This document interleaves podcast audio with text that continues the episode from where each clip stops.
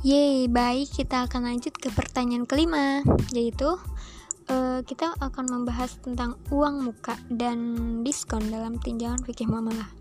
Nah, untuk membahas pertanyaan ini kita berdasarkan fatwa DSN-MUI ya. Nah, fatwa DSN-MUI yang pertama kita membahas tentang uang muka. Bagaimana sih uang muka dalam akad murabahah?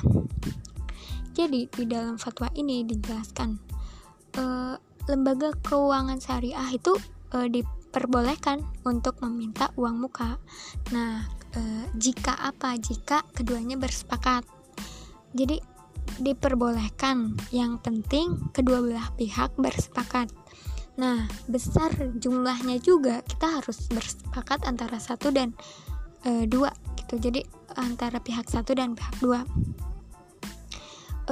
Jika misalkan nih nasabah bakal ngebatalin akad murabahah ini, nah si nasabah juga harus memberikan ganti rugi dong, pasti dari uang muka si lembaga keuangan syariah ini. Nah, terus ada ketentuan nih, misalkan uang mukanya itu lebih kecil dari kerugian. Nah, lembaga keuangan syariah ini bisa minta tambahan kepada nasabah. Begitu juga sebaliknya, kalau misalkan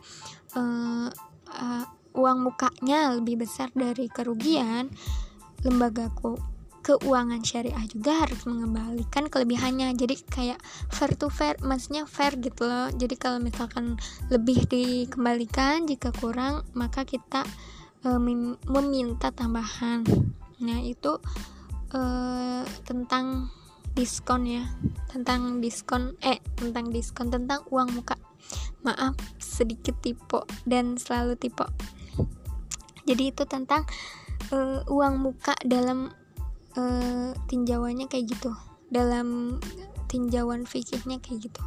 Boleh asal ada syarat ini itu gitu, kayak tadi yang udah disebutkan. Terus yang kedua kita bakal membahas tentang diskon. Nah, di sini juga kita bakal melihat dari segi fatwa DSN-MUI, yaitu nomor 16 tahun 2000.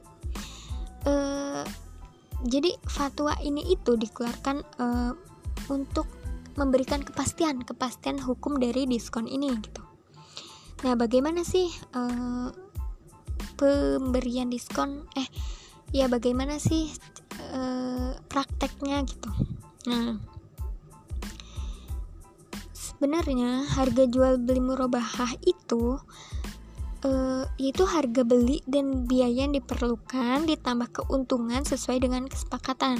Itu harga jual beli murabahah. Nah, ketika lembaga keuangan ini mendapatkan diskon, maka harga jual beli antara lembaga keuangan dan nasabahnya itu harga setelah diskon. Jadi harga akad murabahah, harga jual beli murabahah ini ketika mendapat diskon, harganya itu setelah didiskon gitu.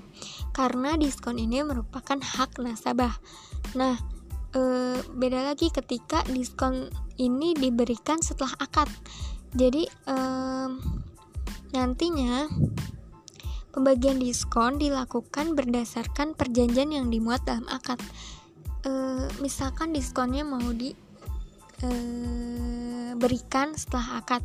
Nah, waktu pemberian ini berdasarkan persetujuan yang dimuat, jadi berdasarkan yang udah pernah disetujuin gitu. Karena dalam akad murabahah ini pembagian diskon setelah akad hendaklah diperjanjikan dan ditandatangani gitu. Jadi boleh saja uang muka, diskon, semuanya dalam tinjauannya boleh asal sesuai dengan prakteknya gitu. Seperti yang sudah tadi disebutkan.